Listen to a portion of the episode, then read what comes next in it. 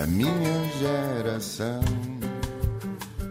Há famílias com estudantes a frequentar o ensino superior que têm despesas superiores a mil euros mensais só com habitação. Estou certa que se valorizássemos mais a participação dos jovens através do associativismo estudantil, esta forma de estar, seríamos um país melhor, uma comunidade mais Sim. forte e isso faz falta ao país. Se formos ver o número de mulheres que são reitoras ou o número de mulheres que são presidentes de institutos politécnicos, uh, há aqui ainda muito a aprender com o associativismo estudantil e com as gerações mais, mais jovens. E no fundo, um, acho que acabam por estar afastadas, se calhar, das redes, ou uh, como não há, tant, não há tantas mulheres, por exemplo, eu acho que esta sensibilidade é também maior quando a liderança é feminina. Eu senti muito isso na FAP, não é? De dar lugar a outras mulheres. O que vamos fazer?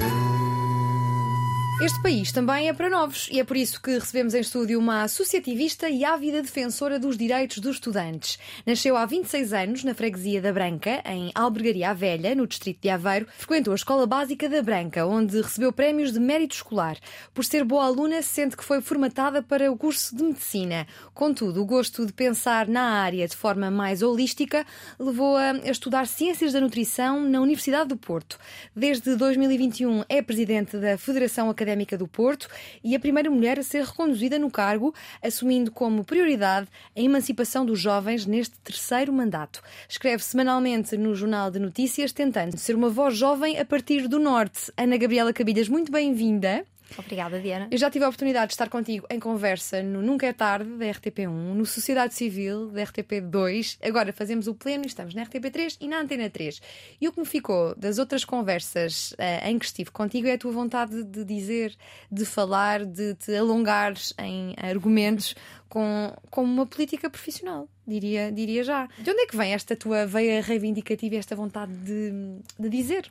Olha, vem acima de tudo pela experiência no associativismo e ao leme da Federação Académica do Porto, há uma vontade de os jovens conseguirem ser ouvidos e de estarmos, eh, porque já conquistámos esse espaço no lugar de decisão, e sinto que as expectativas dos jovens, tal como também as minhas, têm sido defraudadas e, portanto, há aqui uma vontade de ser essa voz, de ser reivindicativa e de dizer ao país e aos nossos decisores políticos o que é que os jovens esperam e o que é que está mal e o que precisa ser Sim, mudado. A tua veia associativista uh, desenvolve-se durante o ensino superior. Antes disso, como é que era a Ana Gabriela Cabilhas? Uma pessoa... Já, já vens, já tem alguma, tem alguma raiz né? esta, esta forma aguerrida de defender os teus, as tuas causas? Não tanto, ou seja, foi na transição para o ensino superior e na Academia do Porto. O próprio Porto é uma cidade, não é invicta, uh, que também é muito livre.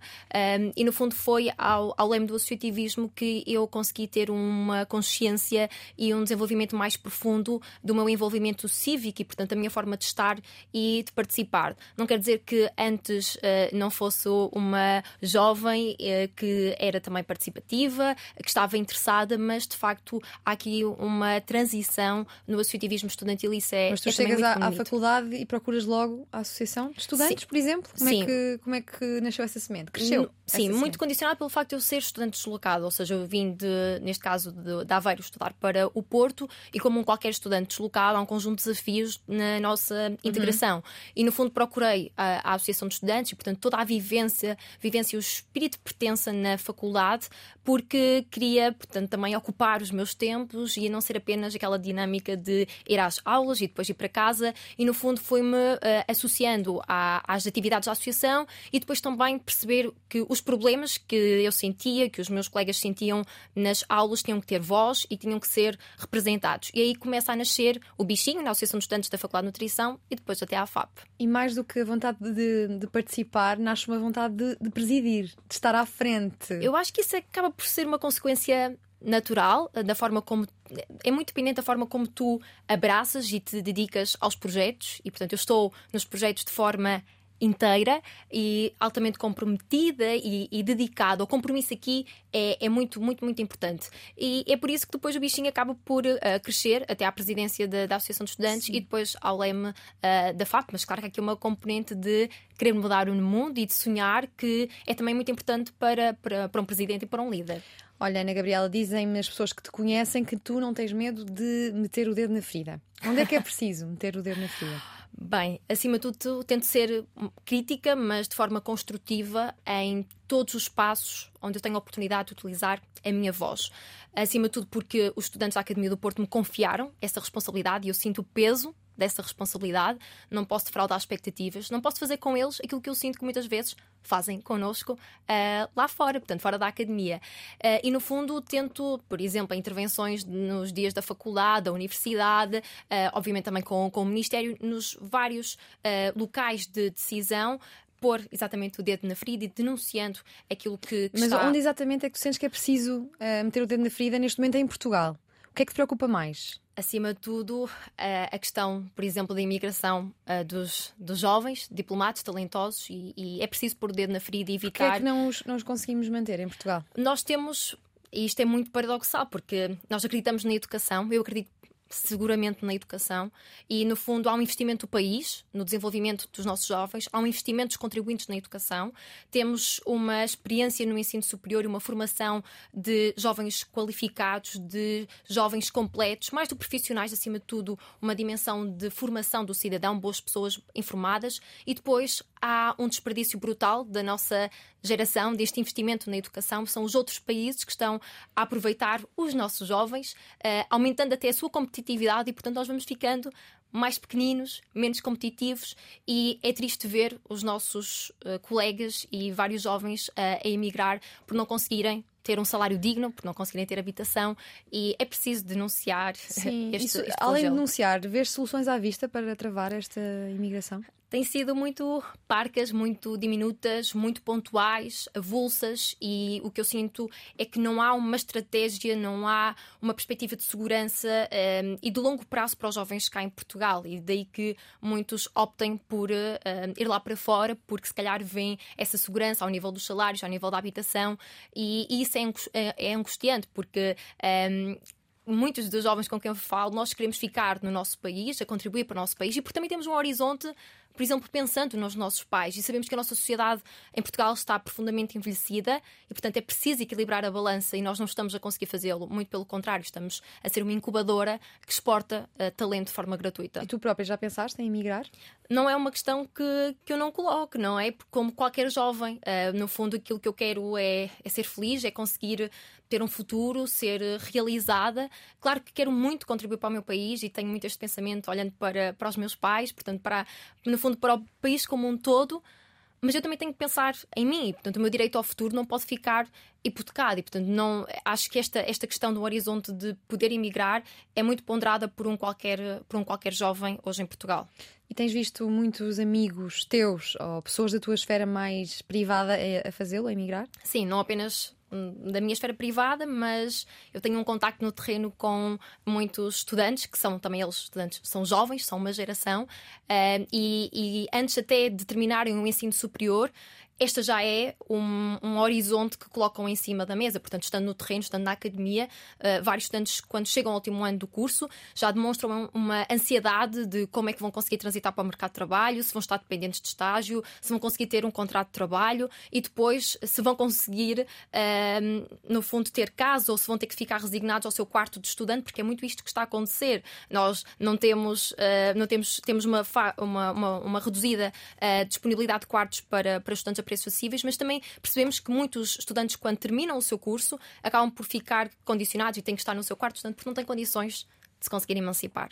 Então, o primeiro dedo na ferida seria a migração jovem que está associada à precariedade sem dúvida. laboral em Portugal. Sim, e tudo isto é uma rede para a precariedade, para a, eh, a própria não, não conseguirem ter direito à, à habitação, porque uh, no fundo, se também estamos precários, os próprios brancos não, não desconfiam uh, o crédito, por outro lado, os baixos salários não permitem uma poupança uh, e no fundo estamos aqui numa, numa espiral, porque o problema da habitação está muito associado aos baixos salários e também aos trabalhos instáveis Sim. e precários. Nós estamos sempre a, a tirar este, este, esta frase cá para cima. Em Portugal paga-se mal, recebemos mal, os salários são baixos. Alguma vez vai deixar de ser assim? Eu tenho esperança que sim. Vamos ser sempre pagos com, com o sol, eu tenho esperança... com o bom tempo, com o clima e com a comida? Acho que há uma consciência e uma dimensão cada vez mais nacional de, de de uma visão para os jovens e o impacto que isto poderá e está a ter para o desenvolvimento do nosso país. E, portanto, os nossos pais não são indiferentes a estas questões. Uh, temos é conseguir convocar mais vozes da sociedade civil para que olhem para o estado da juventude em Portugal e que percebam que muitos dos nossos desígnios não é simplesmente pela nossa geração e somente pela nossa geração, é uma visão para o país. E é isto, e é através desta forma que temos que conseguir conquistar mais vozes da sociedade civil para se juntarem às causas dos Sim, jovens. E ainda antes desta questão da, da habitação jovem, de pessoas já licenciadas, mestradas, doutoradas, que não conseguem uh, um espaço para viver, há a questão da habitação ou de alojamento para estudantes. Isto pode ser uh, um entrave, isto é um entrave ao acesso ao ensino superior. É tendo dinheiro para a propina eventualmente, mas não tem dinheiro para, para, para uma casa estando deslocado, como é que se estuda afinal? Não se compara a, a, as dimensões aos dias de hoje. Os quartos estão com preço médio, por exemplo, no caso do Porto, dos 425 euros mensais. Depois ainda somam as despesas para um estudante deslocado, água, luz, internet e, é e livros, tudo, material escolar, alimentação. Nós temos visto a forma como os estudantes são forçados a adaptar-se ao aumento do custo de vida. Uh, e o que é certo é que uh, a falta de alojamento estudantil é a principal barreira no acesso e na frequência do ensino superior. E, portanto, é preciso acelerar a construção de residências. Isto não foi por falta de aviso. Os representantes dos estudantes eh, já há muito tempo, desde 2018, que vimos alertando para o problema da falta de alojamento estudantil. Agora, não nos quiseram, se calhar, ouvir da forma como deveríamos ser ouvidos. O que é que não ouviram, Ana Gabriela? As reivindicações, porque, como eu estava a dizer, nós temos vindo a denunciar já desde 2018 e veio um Plano Nacional para o Alojamento Estudantil e ficou no vazio e depois mas não ouvir é não fazer nada. Não fazer nada assim não ser eh, não ser não ter uma consequência. O que é que nós depois conseguimos assistir? Fruto da, das reivindicações dos estudantes quando vem o PRR aí sim foi possível canalizar investimento para este tal plano de alojamento estudantil que tinha sido uh, altamente anunciado e portanto temos promessas atrás de promessas mas ainda assim não conseguimos para já ver resultados no terreno. No fundo há, há morosidade na construção e mais do que isso ao longo destes anos as próprias instituições de ensino superior, quando nós dizíamos e estávamos a denunciar o problema, no fundo não identificaram como área estratégica a importância de direcionar os esforços para a ação social e concretamente para a construção de residências. E vemos agora o flagelo, nós estamos a celebrar e celebrou-se o número de estudantes colocados no ensino superior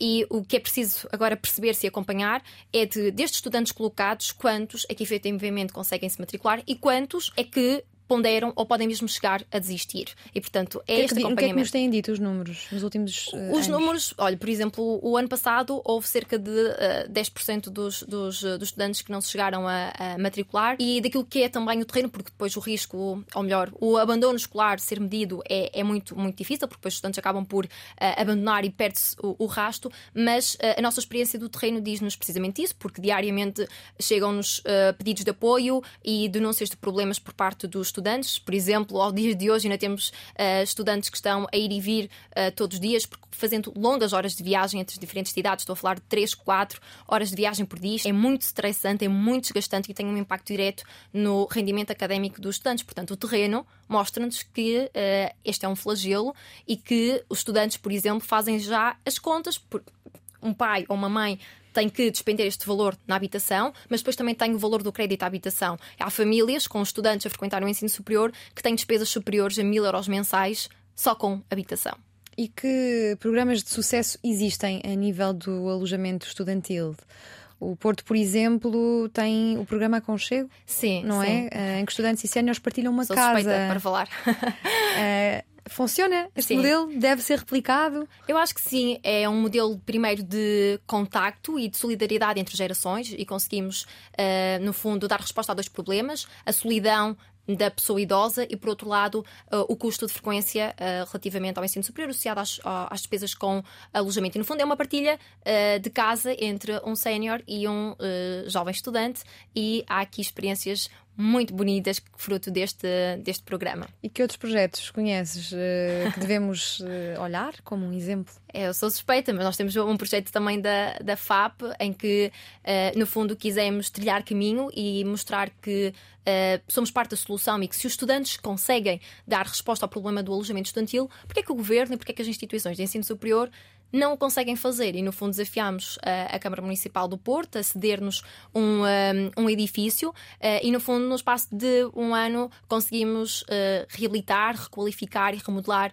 um antigo lar de idosos na Baixa do Porto e é agora já uma residência para estudantes de portas abertas sem qualquer tipo de fundo comunitário. Estas uh, parcerias uh, são fáceis de fazer uh, entre organismos públicos, câmaras municipais, neste caso mencionaste a Câmara do Porto e as associações nós, estudantis? Nós no Porto temos uma, uma boa relação com a Câmara Municipal do Porto, há acima de tudo um reconhecimento do trabalho da Federação ao longo do tempo e, e por isso deram-nos este voto de, de confiança. Por exemplo, contrariamente quando tentámos fazer a submissão do projeto ao PRR e numa tentativa de obter fundos comunitários para este projeto, aí já nos foi vedado e, portanto, eu aí considero que não houve, um, se calhar, valorização da participação jovem, nem o envolvimento dos jovens no PRR e na construção do país. Por isso, a questão com a Câmara do Porto é um bom e exemplo. E Ana Gabriela, o que é que o governo devia estar a fazer que não está a fazer?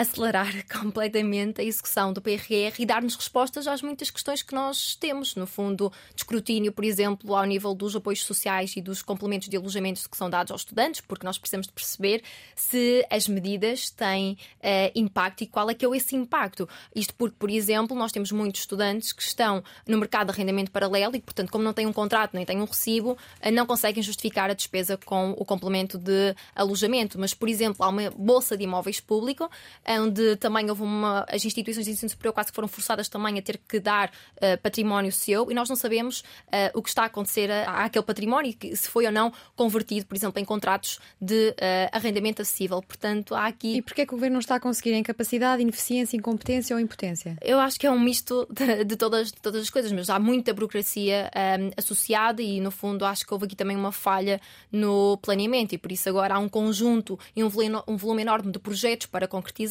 e há também aqui uma responsabilidade das próprias instituições de ensino superior. Acho que é aqui partilhada, quer por parte do governo, mas no caso do alojamento estudantil, também por parte das universidades e dos politécnicos, que têm que acelerar também os seus projetos uh, internos e estarem efetivamente comprometidos com a resolução deste então, problema. Então, enquanto esperamos pelo governo, qual é que podia ser a solução? Cristiano Ronaldo comprava várias casas de volutas abandonadas Olha, uh, e depois uh, tornava-as alojamentos estudantis? Eu acho que devia ter sido replicar modelos como, por exemplo, o nosso, em que nós tomamos parte parte também da gestão, e há aqui muitos, muitos bons exemplos, mas de facto não há uma solução agora milagrosa para conseguir pôr mais camas. Agora, eu estou preocupada é que as que estão prometidas que sejam concretizadas. E é aí que eu tenho receio da forma como nós vemos a, a morosidade de todos os processos. E, portanto, no meio de tantas promessas, portanto, todos os anúncios que são feitos, o que nós pedimos, pelo menos para já, é que consigam concretizar as residências que estão prometidas. E depois, os apoios sociais. Tem que ser uma resposta agora curta, concentrada e importa para isso, como eu estava a dizer, de facto, perceber o impacto das medidas que são anunciadas e do valor dos apoios sociais. Acho que é aqui uma diferença que pode, que pode ser feita. Olha, em relação à qualidade do ensino em Portugal, temos ouvido dizer que é bom. Consideras que o ensino em Portugal é bom? Sim, a qualidade do ensino é boa. Agora, eu também não tenho, como tu estava a dizer, medo de colocar o dedo na, na ferida e o que eu sinto é que na academia ainda hum, é muito resistente à mudança, muito imobilista e eu acho que há ainda uma margem de progressão. Aliás, devíamos ter tirado as oportunidades da pandemia, por exemplo, em relação aos métodos de ensino, de avaliação. Ainda tens um ensino muito tradicional, um típico professor, uh, no fundo, com um modelo uh, expositivo, passivo, pouco inovador, com pouca interação, e há aqui uma grande margem de progressão ao nível dos modelos de, e os métodos de ensino. E o ensino está ajustado às necessidades do mercado de trabalho português? Eu acho que nessa, nessa vertente a academia vai dialogando com, o tecido empresarial, mas também, por exemplo, dando resposta às necessidades ao nível de, da própria investigação. Agora, o que é certo é que também temos um, um, um, problema no nosso país, muitas vezes, não é? De empregos sem pessoas e pessoas sem empregos. E aqui há que trabalhar este ajustamento, mas que também começa numa transição antes, portanto, no, no ensino secundário, depois para o ensino superior e assim depois para, para o mercado de trabalho. Agora, conjugando todas estas dimensões, é preciso haver um pensamento para o país, ou seja, não propriamente cada instituição, ou seja, cada universidade ou politécnico estar interessada em abrir mais vagas naquele curso ou replicarem até que é o que acontece hoje muitas vezes. Tu vês várias universidades e politécnicos com os mesmos cursos, com os mesmos planos uh, e no fundo acabam por se mimetizar em vez de apostarem numa diferenciação. Isto tem um desígnio maior, que é o pensamento uh, e, e, o desígnio estratégico para o país, onde é que o país precisa de se capacitar em áreas melhores, por exemplo, desde logo aproveitando o mar ou até numa dimensão mais uh, da modernização da nossa agricultura. Há aqui setores estratégicos que se calhar mereciam aqui outra atenção por parte das nossas instituições. E por esta altura, os ouvintes da minha geração e os espectadores da RTP3 já perceberam aquela minha questão inicial sobre hum, a, a capacidade argumentativa, Ana Gabriela. Porquê é que o associativismo é tantas vezes uma ponte para a atividade política, partidária ou não? É, é uma espécie de escola? É uma escola de vida, uma escola de cidadania, em que se fomenta o, o, a participação cívica e o envolvimento cívico, e, e, no fundo tu acabas por ter que estar num conjunto. Tens que lidar com um conjunto de, de instituições, de organizações, mas acima de tudo, isto é uma nobre função de representar o outro. Uh, e, portanto, nós temos que defender os interesses legítimos dos estudantes e, no fundo, tens que desenvolver um conjunto de competências e tens que ter um conjunto de atributos para, de facto, Sim, corresponder mas a esta por falar em competências, são, são as competências necessárias são as mesmas? Atrai o mesmo perfil de pessoas, o, o associativismo e a, a, atividade política? Eu acho que acabam por muitas vezes estarem uh, associadas, agora, não necessariamente, e numa fase inicial. Olha, por exemplo, nas associações de estudantes podem, podem ingressar estudantes com interesse numa área área científica, numa área mais uh, de voluntariado ou de social, na área desportiva. Portanto, as associações estudantes depois também acabaram por ter aqui um leque de campos de atuação que fomentam o quê? O sentido de pertença à academia, o sentido de ligação às instituições de ensino, mas acima de tudo, uh, tens uma dimensão de responsabilidade cívica, como eu estava a dizer, de representar uh, o outro. E, portanto, esta dimensão acaba por te acompanhar e depois pode, uh, esperemos que sim, também projetar pessoas envolvidas na sociedade depois de poderem uh, sair, quando saírem do ensino E tu gostavas de representar o, outro no Parlamento português? Por é, exemplo? Eu acho que eu não faço portas, porque esta é uma forma, acima de tudo, de estar Sim. na vida. Uh, e, portanto, esta, esta representação do outro, este exercício de empatia para com o outro, a, a nossa democracia precisa de pessoas comprometidas pelo bem comum, a olhar para o outro. Uh, e, portanto, acho que isto não é uma dimensão que se fecha no associativismo estudantil. E estou certa que isso faz parte de mim. Portanto, não há forma de que isto se possa Sim. dispersar. Mas para estar no Parlamento tens de estar associado a um partido. E tu nunca te filiaste em nenhum partido. És a partidária? Uh, nunca te convenceram as Jotas? Nunca, nunca me filiei e, e, e lá está, está muito associado este, este despertar desta consciência mais profunda, até sobre o nosso sistema uh, político, uh, acompanha-me no, no associativismo estudantil. Agora, uh, ao leme da FAP, creio que, e é aquilo que eu acredito, tem que ter uma matriz de, de independência e, portanto, nesse sentido, não faz, não faz sentido enquanto estou Sim. ao leme da FAP. Porquê é que sentes que há uma descrença no, no sistema partidário, nos partidos políticos, nas Jotas também?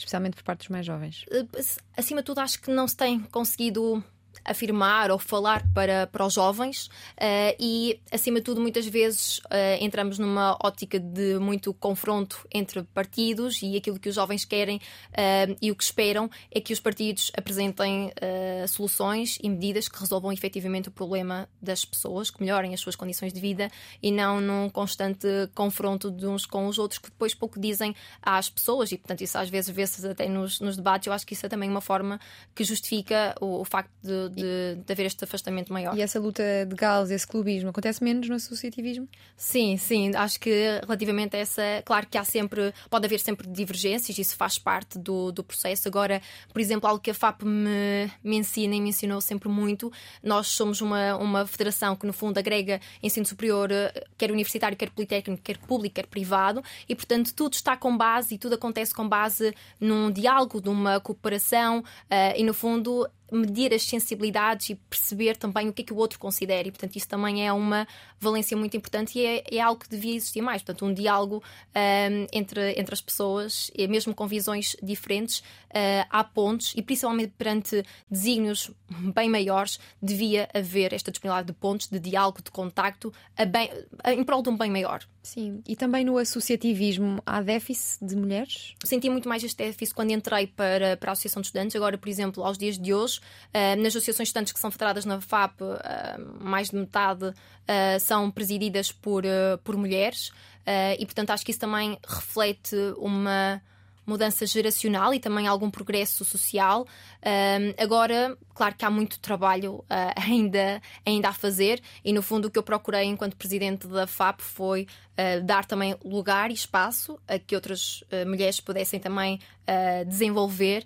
claro, também olhando sempre às competências, ao valor, ao compromisso para com a nossa academia, mas uh, creio que as coisas estão, estão a mudar. Na política não estão a mudar assim tanto, há de facto déficit de mulheres. Porquê é que achas que é assim? Não são escolhidas, são preteridas, não são valorizadas ou não participam simplesmente? As mulheres participam. Eu tenho um exemplo disso na, na Academia do Porto, como estava a dizer, a grande parte das mulheres que estão à frente das associações de estudantes são mulheres que se envolvem, que têm um projeto, que têm ideias, que conseguem mobilizar pessoas à, à sua volta. Pode haver aqui um gap uh, geracional. Eu vejo, por exemplo, fazendo o paralelismo com com a academia, se formos ver o número de mulheres que são reitoras ou o número de mulheres que são presidentes de institutos politécnicos, uh, há aqui ainda muito a aprender com o associativismo estudantil e com as gerações mais, mais jovens. E no fundo, um, ehm, acho que acabam por estar afastadas, se calhar, das redes, ou uh, como não há, tant, não há tantas mulheres, por exemplo, eu acho que esta sensibilidade é também maior quando a liderança é feminina. Eu senti muito isso na FAP, não é? De dar lugar a outras mulheres. Agora é um progresso e há muito trabalho ainda a fazer, seja ao nível da presença, da participação, mas outra questão que também me preocupa muito ao nível da remuneração salarial. Ou seja, se não trabalharmos com as jovens que estão no ensino secundário, se não cobrarmos ideias pré-concebidas, vão se perpetuar aqui desigualdades também salariais em função de uma escolha de um determinado curso ou de uma área de formação formação. E ainda vemos muito, muito isso, e as estatísticas demonstram, não é? Da diferença salarial entre homens e mulheres e depois também à medida em que vão subindo nos cargos Sim. de decisão. E porquê é que tu, Ana Gabriela Cabilhas, decidiste concorrer a um terceiro mandato? Sei que normalmente os estudantes fazem um, quiçá dois. Uh, como é que concilias também com o teu estudo? Porque estás a frequentar um mestrado em Ciências do Sim. Consumo. Em relação à conciliação, nem sempre é fácil, porque no fundo um, ser presidente da FAP é ser presente 24 horas por dia, porque os problemas dos estudantes não têm hora marcada e eu tenho Sim. que estar disponível sempre. Mas, no fundo, reconheço muito e admiro muito uh, outros colegas que, tal como eu, de forma anónima, acabam por despender do seu tempo, muitas vezes da família, de relações, do próprio percurso académico, porque eu estou a fazer a minha, estou na fase da tese e vou fazendo faseada à medida que, que, vou, que vou conseguindo, porque de facto ser presidente da FAP é muito, muito imersivo. Uh, um, e por isso tem que se fazer aqui um, uh, um equilíbrio que nem, sempre, que nem sempre é fácil. E olha, tu defendes que grandes saltos sociais no século XX foram protagonizados a partir dos movimentos estudantis. Tais como? E quais é que são os próximos saltos? Olha, por exemplo, desde logo com a crise, com a crise académica, não é? E no fundo foram o, os estudantes que pediram a palavra para denunciar o estado a que as coisas estavam uh, a chegar e, portanto, isto é uma forma de muito expressar a luta pela, pela liberdade, por mais progresso, por mais justiça social uh, e, no fundo, uh, este é o exemplo e é uma herança que nós temos e um legado que temos que continuar a honrar. Mas isso vê-se também, por exemplo, em 2014, na, na Praça Meidin, portanto, foram também estudantes que se pronunciaram e que saíram às ruas contra o regime, o regime uh, corrupto pró-russo e, portanto, uh, os estudantes são, acima de tudo, jovens e representam é uma geração. E é muito nisto que eu acredito, e lá está, esta vontade de mudar e de inspirar, de dar o salto Sim. para novos padrões de dignidade. E quais serão então os próximos saltos? Os meus? Estão aguardados. não, nós queremos que aconteçam através dos claro movimentos sim, estudantis. Claro que sim. Uh, estamos num país que precisa muito aqui de alguma revolução, diria. Claro que sim. Acima de tudo, uh, saltos de valorização do, dos empregos de jovens, como falámos, do direito à habitação, uh, o facto das pessoas conseguirem ter, uh, conseguirem formar a sua família, algo que está tão dependente desta, quer do emprego, quer do acesso à habitação, é, é muito difícil conseguir hoje. Um, constituir família uh, e depois também uh, uh, uma luta que é, que é, geracional, que é a causa, a causa climática, e portanto todos reconhecemos que não há planeta B, mas que tem sido tudo também tem ficado muito na parte dos discursos e depois a defesa da, da democracia. Portanto, quero acima de tudo que esta dimensão de participação, de compromisso e de envolvimento cívico, estou certa que se valorizássemos mais a participação dos jovens através do associativismo estudantil, esta forma de estar, seríamos um país melhor, uma comunidade mais Sim. forte e isso faz falta ao país. E porquê é que um, a luta pelo clima tem sido levada a cabo pelos movimentos estudantis? Tens acompanhado com orgulho o que Sim, vamos, tem sido feito? Vamos acompanhando e, uh, acima de tudo, aliás, os episódios também que fomos uh, vivendo, quando se corre muita tinta, acho que nós Sim. temos que conseguir uh, separar, porque eu acredito muito mais no lado em que nos apresentamos da parte da solução, de conseguir construir argumentos, de conseguir ter projetos que possam te inspirar. Agora uh, percebo porque há, há aqui uma falta de compromisso político, não há honrar da palavra, não há honrar dos compromissos. Isto preocupa-me porquê? Porque leva depois a um confronto de gerações, um, as pessoas ficam mais uh, irritadas e, e, no fundo, tenho receio que possamos perder uh, adeptos da causa uh, climática e isso é que não pode acontecer, portanto temos que estar muito mais no diálogo, no compromisso, se calhar mais do que na parte da, da gritaria ou do insulto ou de, uh, portanto, invadir espaços públicos e no fundo tem que haver aqui este equilíbrio e, portanto, valorizo muito o exemplo dos jovens que fizeram a denúncia dos vários Estados e, portanto, que foram até a Europa e para mim é um bom exemplo. E como é que sentes que a outra geração, a geração gerações, aliás, que estão cá há mais tempo, estão a lidar com, com esta esta, com este movimento estudantil cheio de cores a serem espalhadas literalmente contra pessoas. Acima de tudo, não estão a conseguir perceber. E acho que há uma dimensão aqui de falha uh, e de falta de compromisso, como eu estava a dizer, de falta de honrar a palavra ou seja, tudo tem aqui uma base uh, e está identificado. Agora uh, cabe-nos, lá está, num diálogo entre gerações, uh, em compromissos que são partilhados, conseguimos chegar às, às metas e, acima de tudo, que as próximas um, gerações tenham direito ao futuro, tal como a nossa tem que ter. e, no fundo, as gerações anteriores foram descurando este, este flagelo. Apesar de não, não estar filiada em nenhum partido, como eu disse, integraste recentemente o desafio de, de estar no Conselho Estratégico Nacional do PSD e coordenas a área de longevidade e bem-estar. E isto não te, não te mete medo de ficar associado a um partido, não, não vai atrasar em nada aquilo que queres fazer? Não. Primeiro, porque os partidos, acima de tudo, acho que isto é muito importante. Os partidos são essenciais à democracia. Sem, sem partidos, uh, não conhecemos outro, outra forma. E depois, porque se criticamos que os partidos muitas vezes estão fechados sobre eles próprios, que não estão abertos à sociedade civil, que não estão abertos aos cidadãos, no momento em que me lançam um repto e um desafio, no fundo, uma pessoa que uh, não é uh, afiliada, creio que não seria a postura mais uh, correta negar. Da mesma forma que, se falamos que os partidos também não consideram os jovens, no fundo, eu fui desafiada para, enquanto, enquanto jovem, coordenar uma, uma área. O que é que há a dizer sobre esta área em Portugal, da longevidade e bem-estar? É uma área de futuro, porque nós temos a nossa população a envelhecer e o que nós queremos é que as pessoas vivam mais tempo, mas que vivam com qualidade, com bem-estar. Eu acredito muito neste diálogo e nesta uh, solidariedade e sustentabilidade entre gerações. E esta pasta é também uma forma de pôr em prática hum, os teus conhecimentos a nível académico. Sim. Ainda não falámos aqui da nutrição e das ciências do consumo.